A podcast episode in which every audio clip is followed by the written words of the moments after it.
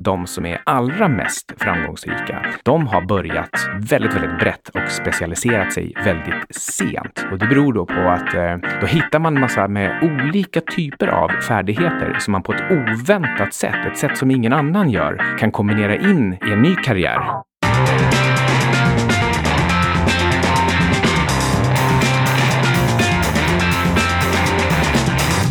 Hej och välkommen till ytterligare ett nytt avsnitt av 25 minuter med Syding och Sundström. Och i det här avsnittet så ska vi prata om den tionde teorin för framgång. I förra avsnittet så snackade vi om nio stycken olika teorier för vad som kan göra en person framgångsrik eh, eller ekonomiskt rik. Och nu så går vi igenom den tionde som också antagligen är den absolut viktigaste faktorn för framgång. Och det är val av rätt bransch. Att arbeta i rätt bransch, att starta företag i rätt bransch eller att investera i rätt bransch. Och eh, vi hoppar direkt in på veckans citat som är av Thomas Murphy, grundare eller ägare av Capital Cities. Och han sa så här. As I look back, there is no substitute for being in good businesses. And there are not that many of them. Ja, och det finns en, ett relaterat begrepp här som kommer från eh, en eh, författare som heter David Epstein. Han har skrivit boken Range som jag verkligen kan rekommendera eh, personligen. Och eh, i den så tar han upp begreppet jobbmatchning. Och det handlar alltså om att matcha precis rätt jobb med precis den du är. Och ja, det här beror på att världen är komplex och den blir allt mer komplex. Och då kräver det också mer tid tid och ansträngning för att eh, dels skapa sig själv en, en bred kompetensnivå, att lära sig saker om vem man själv egentligen är. Och, eh, och sen kan man använda det här för att matcha sig själv med vad som är rätt bransch eller rätt position för eh, eh just dig själv. Och eh, ja, vi, eh, eh, vi kommer gå igenom lite exempel på folk, eh, hur de har gjort det här, hur de har hittat sin rätta matchning och inte minst då rätt bransch att, eh, att verka i.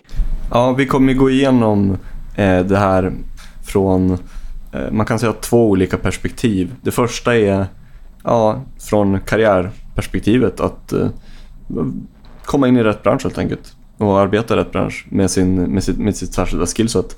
Och den andra, det andra perspektivet är till exempel att investera i rätt bransch. Men oavsett vilket perspektiv det är så det är ungefär samma kunskap. Du måste fortfarande ha samma insikt om vad som utgör en bra bransch. Och det är inte så lätt. En, en sak att fundera på är att det är antagligen bättre att arbeta på ett litet och snabbväxande företag framför allt, eh, än ett stort och respektabelt företag. Och det beror på att inlärningskurvan är högre och det här gör att eh, dels så lär du dig saker om dig själv och dels så lär du dig saker om eh, branschen och sen finns det också större chans att du blir befordrad. Och, och då kan man spela det här titelspelet, att man, man får en titel som man sen kan använda för att hoppa till, eh, till nästa ställe. Eh, och, och sen förstås också i ett mindre snabbväxande företag har man ju alltid möjlighet möjligheten att få optioner mycket mer, av en mycket mer relevant storleksgrad än i ett, ett stort och, och trött företag. Eh, om man summerar det här avsnittet då är det egentligen att det är inte så lätt att veta i förväg vad som är en bra bransch. Men det är den enskilt viktigaste saken för en framgångsrik karriär eller för att bli rik. Och när man väl har hittat en superbra bransch, då ska man inte vänta utan då ska man byta och det är precis det där med att byta som är ganska framträdande i boken Range av, av Epstein. Att man ska våga engagera sig i en sak i taget. Kanske verkligen tro att men det, här, det här är min grej, det här är mitt kall. Men, eh, men snabbt identifiera om någonting annat intressantare dyker upp och inte vara rädd för att hoppa, utan tvärtom. Så fort man, man anar att eh, gräset är lite grönare någon annanstans, då, då ska man faktiskt hoppa dit. Just för att eh, öka sannolikheten möjligheten att man hittar sin rätta match. Eh, ett intressant exempel på tal om vad du sa innan om eh, små företag med optioner eller små snabba eller snabbväxande företag. Det är en intressant anekdot är att Richard Koch, som författaren av 80-20-principen och lite andra böcker, bland annat Star Principle, som är en superbra bok som rekommenderas här. Eh, han, var, han var först en ja, ganska medioker anställd på Boston Consulting Group som, och han var på gränsen att bli sparkad. Sen så bytte han jobb till Bain Company som växte med typ 50% per år. Hur snabbt som helst. Eh, och då blev han befordrad två gånger på två år och blev en partner redan när han var cirka 30-31. Det, från, alltså, från, från att nästan bli sparkad till att bli partner på några år.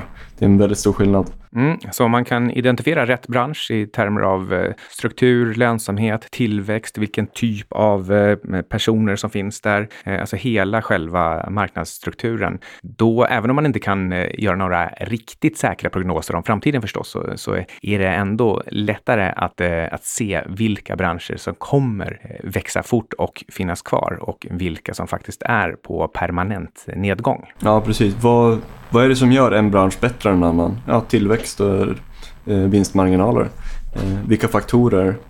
Är, hur ser konkurrensen ut? Vad är det för marknadsstruktur och så vidare? Olika saker. Eh, och från den här boken Star Principle, den, han nämner väldigt mycket intressanta exempel där. Men om man bara drar konceptet snabbt, eh, Star Principle, då är det att du vill jobba för eller investera i eller starta ett företag i en bransch som Eh, en, en bransch eller en nisch inom en stor bransch som kommer växa med minst 20% per år under minst 10 år framåt. Det är principen.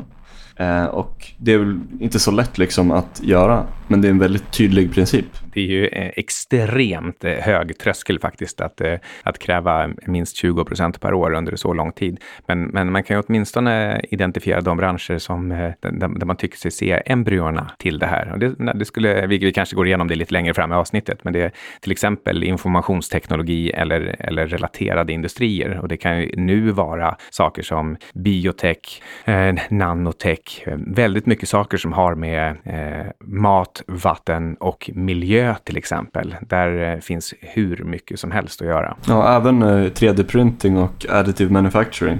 Det, den kommer att ha en tillväxttakt på 25 procent per år tror väldigt många marknadsrapporter.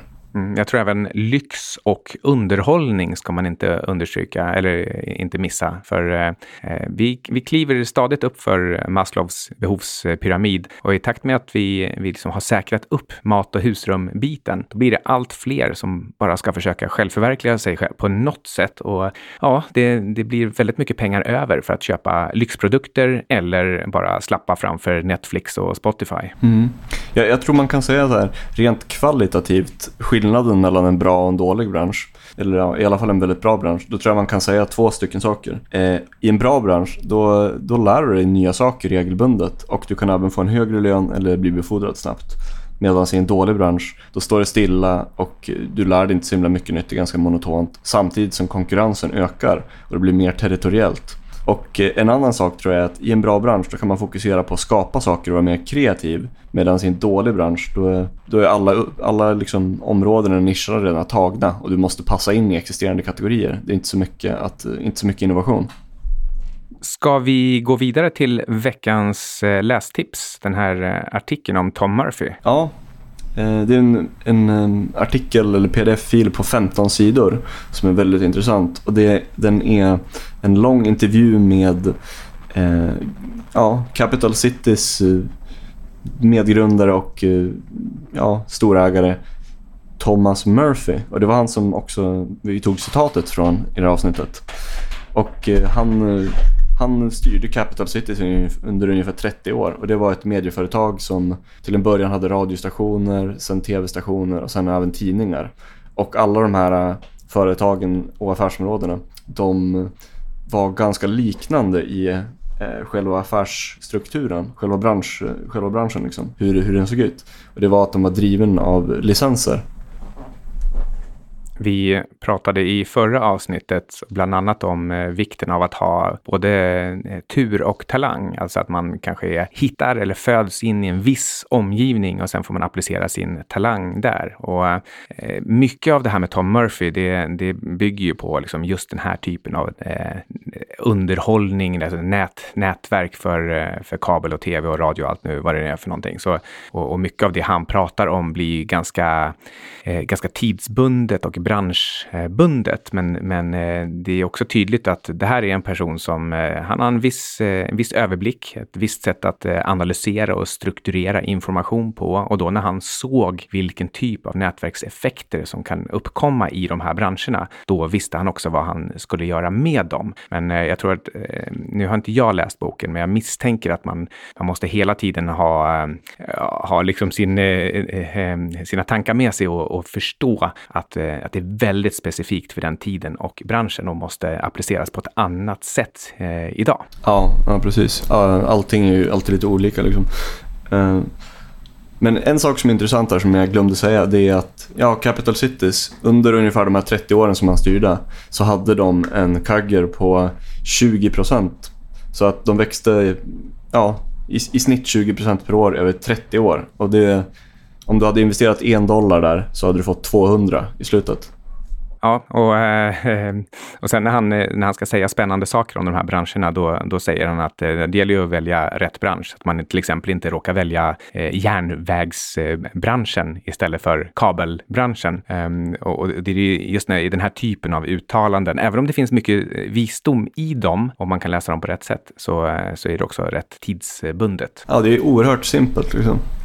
Det är så intressant att han är miljardär och en av de största affärsmännen i USA. Så liksom, äh, men, jag, eh, han säger verkligen tydligt i den här eh, texten många gånger också, upprepar sig att äh, men jag har inte så jättemånga stora tips till dig som blir framgångsrik utom att komma in i rätt karriär.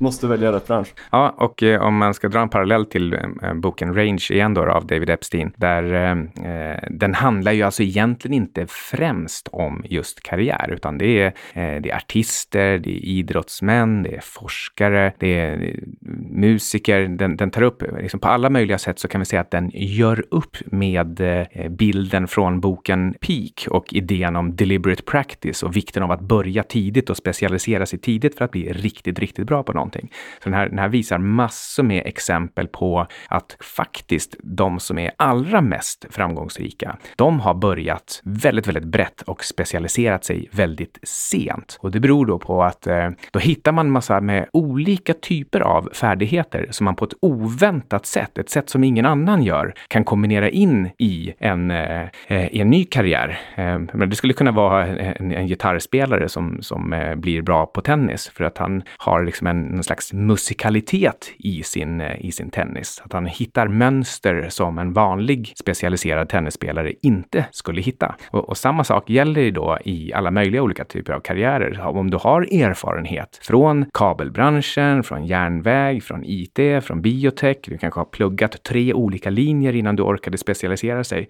Ja, då har du plötsligt, eh, det kan, det, kan ploppa upp väldigt oväntade och annorlunda eh, out-of-the-box lösningar lösningar när du väl till slut specialiserar dig på någonting? Ja, men jag, tror, jag tror man kan dra eh, jag kommer att tänka på tre stycken paralleller där. Och det första är själva det här eh, Charlie Mungers eh, interdisciplinary tänkande med mentala modeller och sånt där. Liksom att det är bra att man ska inte vara en jack of all trades, en dålig journalist liksom. Men om man är en seriös person som medvetet lär sig olika områden, fokuserade spurter liksom. Det är en annan sak skulle jag säga. Eh, och det, det, det lönar sig liksom. Som Munger och till exempel Ray Dalio bevisar ganska bra. Eh, sen eh, åtminstone inom kunskapsyrken liksom. Eh, och sen en, ett annat exempel jag kommer att tänka på som är lite liknande, ett liknande koncept, det är det här med du vet Scott Adams, han skaparen av Dilbert. Han brukar snacka om eh, en talent stack. Och det, det är egentligen samma koncept liksom. Du, det är bättre att vara ganska bra, så här typ en åtta eller en sjua på typ så här fem saker än det att vara en tia på en sak. Ja, Oftast. Och, om, det inte är ja. så en super, om du inte har några superbra grejer. Som typ, ja, du är bäst i världen på att programmera. Liksom. Det är klart att du kommer bli stenrik då. Men det är inte så många som är det. Liksom en, vad jag tycker är superintressant grej som kommer fram i Range, det är att om du är, låt oss säga en 9-10 på någonting, då kan du bidra med oerhört mycket i en bransch där du bara är en 1-2. För du kommer in med ett fullständigt annorlunda synsätt. Och det här har använts på ett systematiskt sätt, till exempel läkemedelsföretag som, eh, som hade liksom helt hamnat i stå. Det var, det var problem som de eh, brottades med i flera decennier, alltså vi pratar på riktigt 20-30 år år och lyckades inte komma till någon, eh, någon lösning. Och då la de ut sina problem online och sa vem som helst får komma med idéer på hur vi ska lösa de här. Och då kunde det bli, alltså på riktigt, eh, en musiker som hade en idé om eh, en lösning på ett kemiproblem och så vidare. För att de, de, de såg helt andra saker, eller de, de bara fick upp minnesbilder från någonting de hade sett i naturen när de var 12. Eh, det vill säga att om du, om du är, du ska ju vara smart och duktig och hårt jobbande och ha lärt dig något, någonting i alla fall riktigt ordentligt. Men, eh, men eh, appliceringen av range kan bli helt, kan ge helt makalösa resultat om du sen använder det här du kan inom ett område där du egentligen inte kan någonting. Det låter ju lite som eh, själva det här med, eller det här konceptet av Thomas Kuhn, Eh, den här vetenskapsforskaren och hela konceptet med hans bok med paradigmskiften att eh, ja, eh, oftast så är det inte de personerna inom branschen som kommer att göra de största nya upptäckterna liksom, eller innovationerna för att de är så ingrained i sitt tänkande. Medan det är någon som kommer som är, saknar alla de där associationerna och bara kommer in och ser, ser saker på ett helt nytt sätt. För att de inte har all den där erfarenheten. Men eh, hur ska man egentligen eh, hitta de här allra bästa branscherna? Alltså de med eh, hög tillväxt eller hög lönsamhet. Alltså antingen hög tillväxt eller kanske till och med kan vi säga en, en bra vallgrav. Alltså en struktur som gör det svårt för någon annan att slå sig in och sno lönsamheten. Ja, det är inte det finns väl inget superenkelt svar. Jag, jag gillar verkligen, om man går tillbaka till Star Principle-boken där, så gillar jag verkligen det konceptet. För även om det om formen är ganska specifik, att ja, men 20% tillväxt på 10 år. Eh, så hur det går till, då, då går det nästan alltid till genom att det är en, en stor bransch som sen substitueras till en mindre nisch. Och då är nischen extra lönsam eller växer extra snabbt.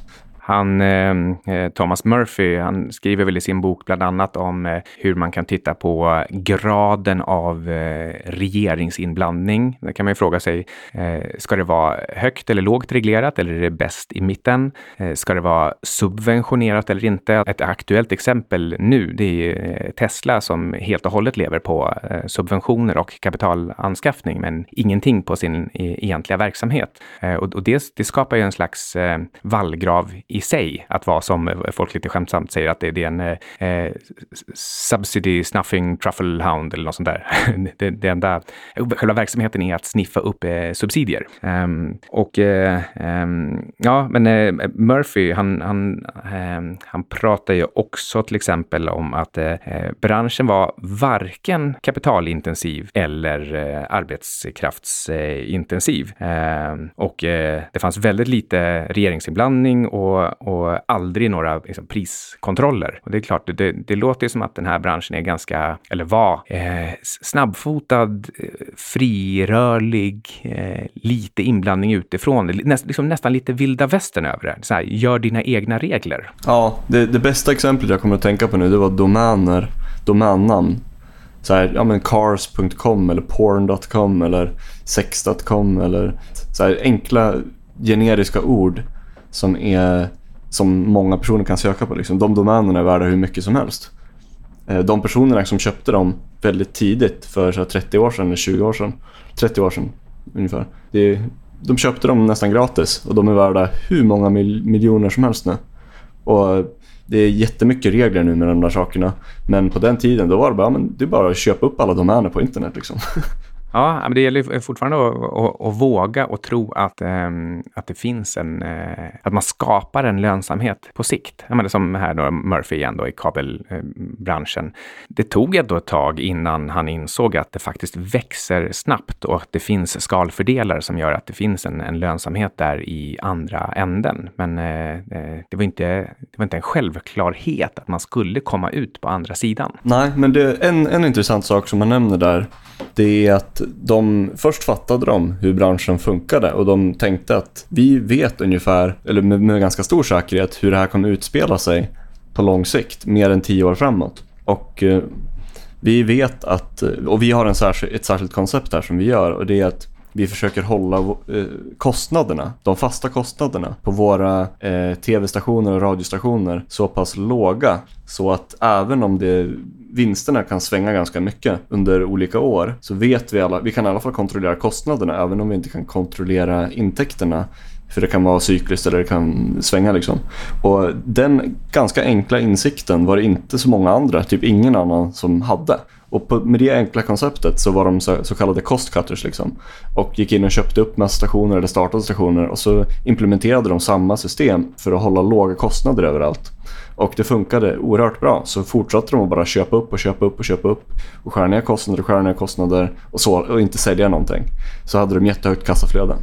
Mm, precis, de, de såg inte minst av möjligheterna till, till skalfördelar eftersom du kunde sprida ut overheadkostnaderna på väldigt många olika platser när du väl liksom köpte och streamlinade. Samtidigt, och det här tycker jag kanske är den, den liksom mer smarta delen, det är att de insåg och räknade med att förr eller senare så kommer myndigheterna säga att ni är på väg att bli ett monopol, ni är på väg att bli för stora. Nätverksaffärer är ju typiskt sett eh, naturliga monopolaffärer. Det, det är skalfördelarna som gör att det blir så.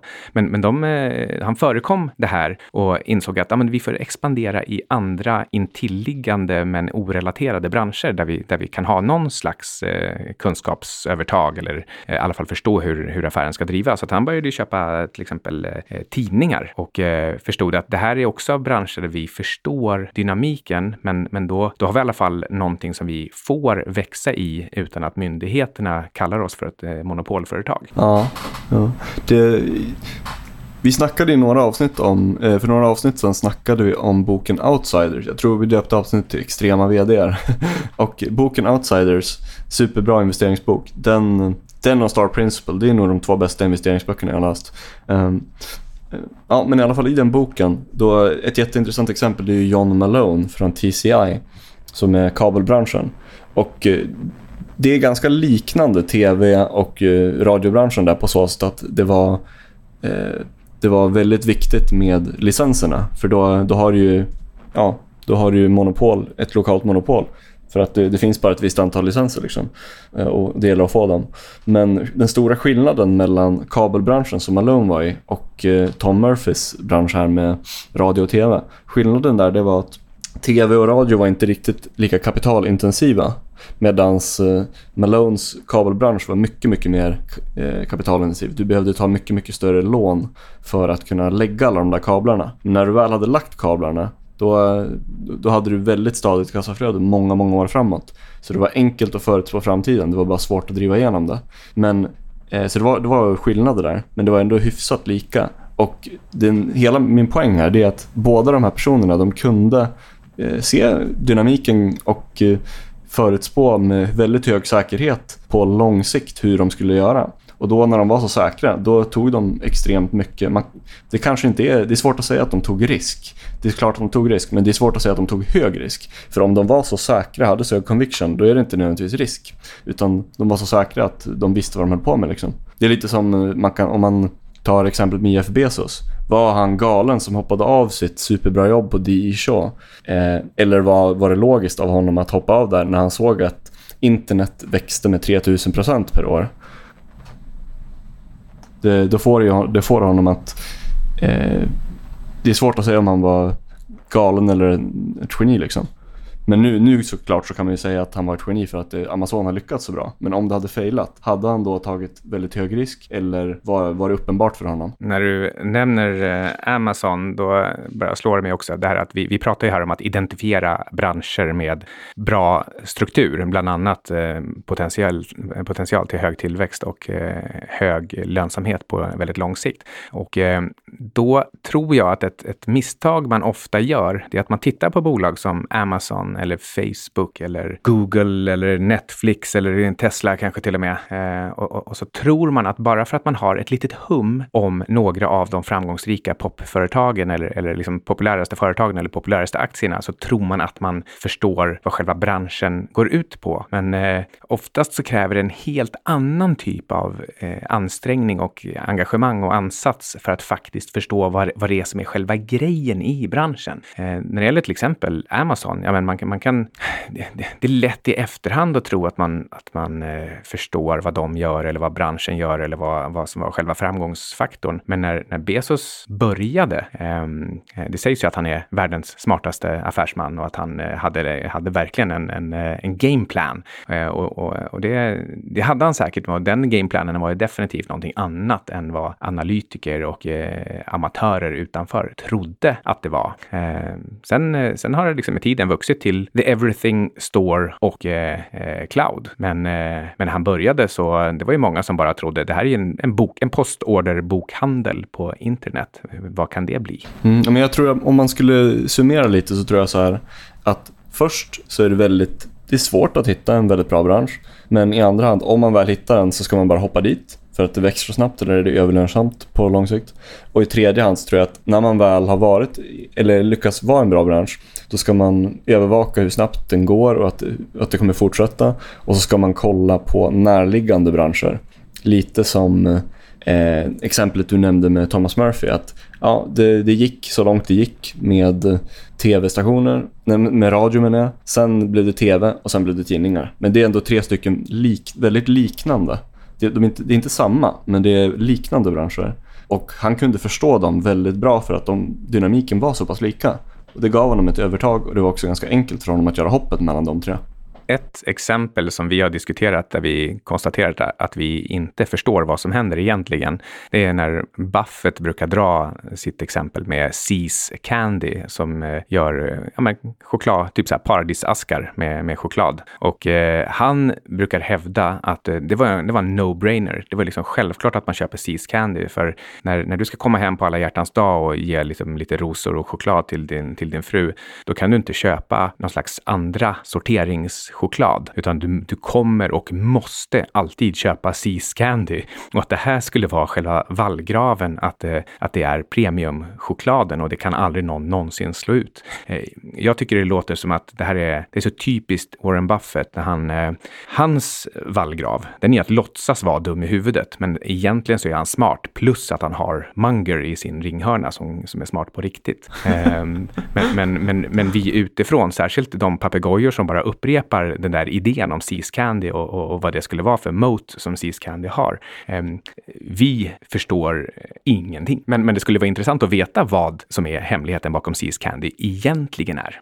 Men ska vi, ska vi summera avsnittet med att eh, det, det var de här tre lästipsen. Det var Richard Coach Star Principle.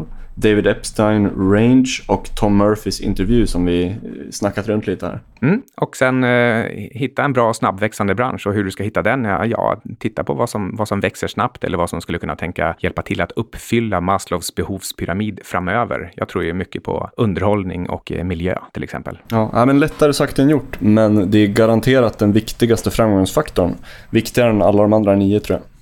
Mm, ja, just den här eh, matchningen eh, också. Alltså inte bara att det är den mest snabbväxande branschen. Gör så här. Den mest snabbväxande branschen där du själv kan få en, en, en, en av de bättre av dina olika potentiella matchningar med eh, vem du är och din kompetens är. Ja, och som sista sak så, eh, ja, ingen kan ju förutspå framtiden, men Eh, kanske det bästa sättet att hitta rätt bransch genom att förstå i största allmänhet vad som gör en bransch bättre än en annan. Vad det är för vallgravar, var tillväxten kommer ifrån, hur branschdynamiken ser ut och så vidare. Eh, och då kan det vara intressant att kolla in finanskursen om du vill lära dig lite olika saker om finans och eh, affärer. Mm, gör en eh, tidig ansökan för eh, årskull nummer två så eh, kanske vi ses där. Mm. Det var allt för oss idag, så hörs vi så småningom. Ja, du har lyssnat på 25 minuter med Syding och Sundström. Hej då! Hej då!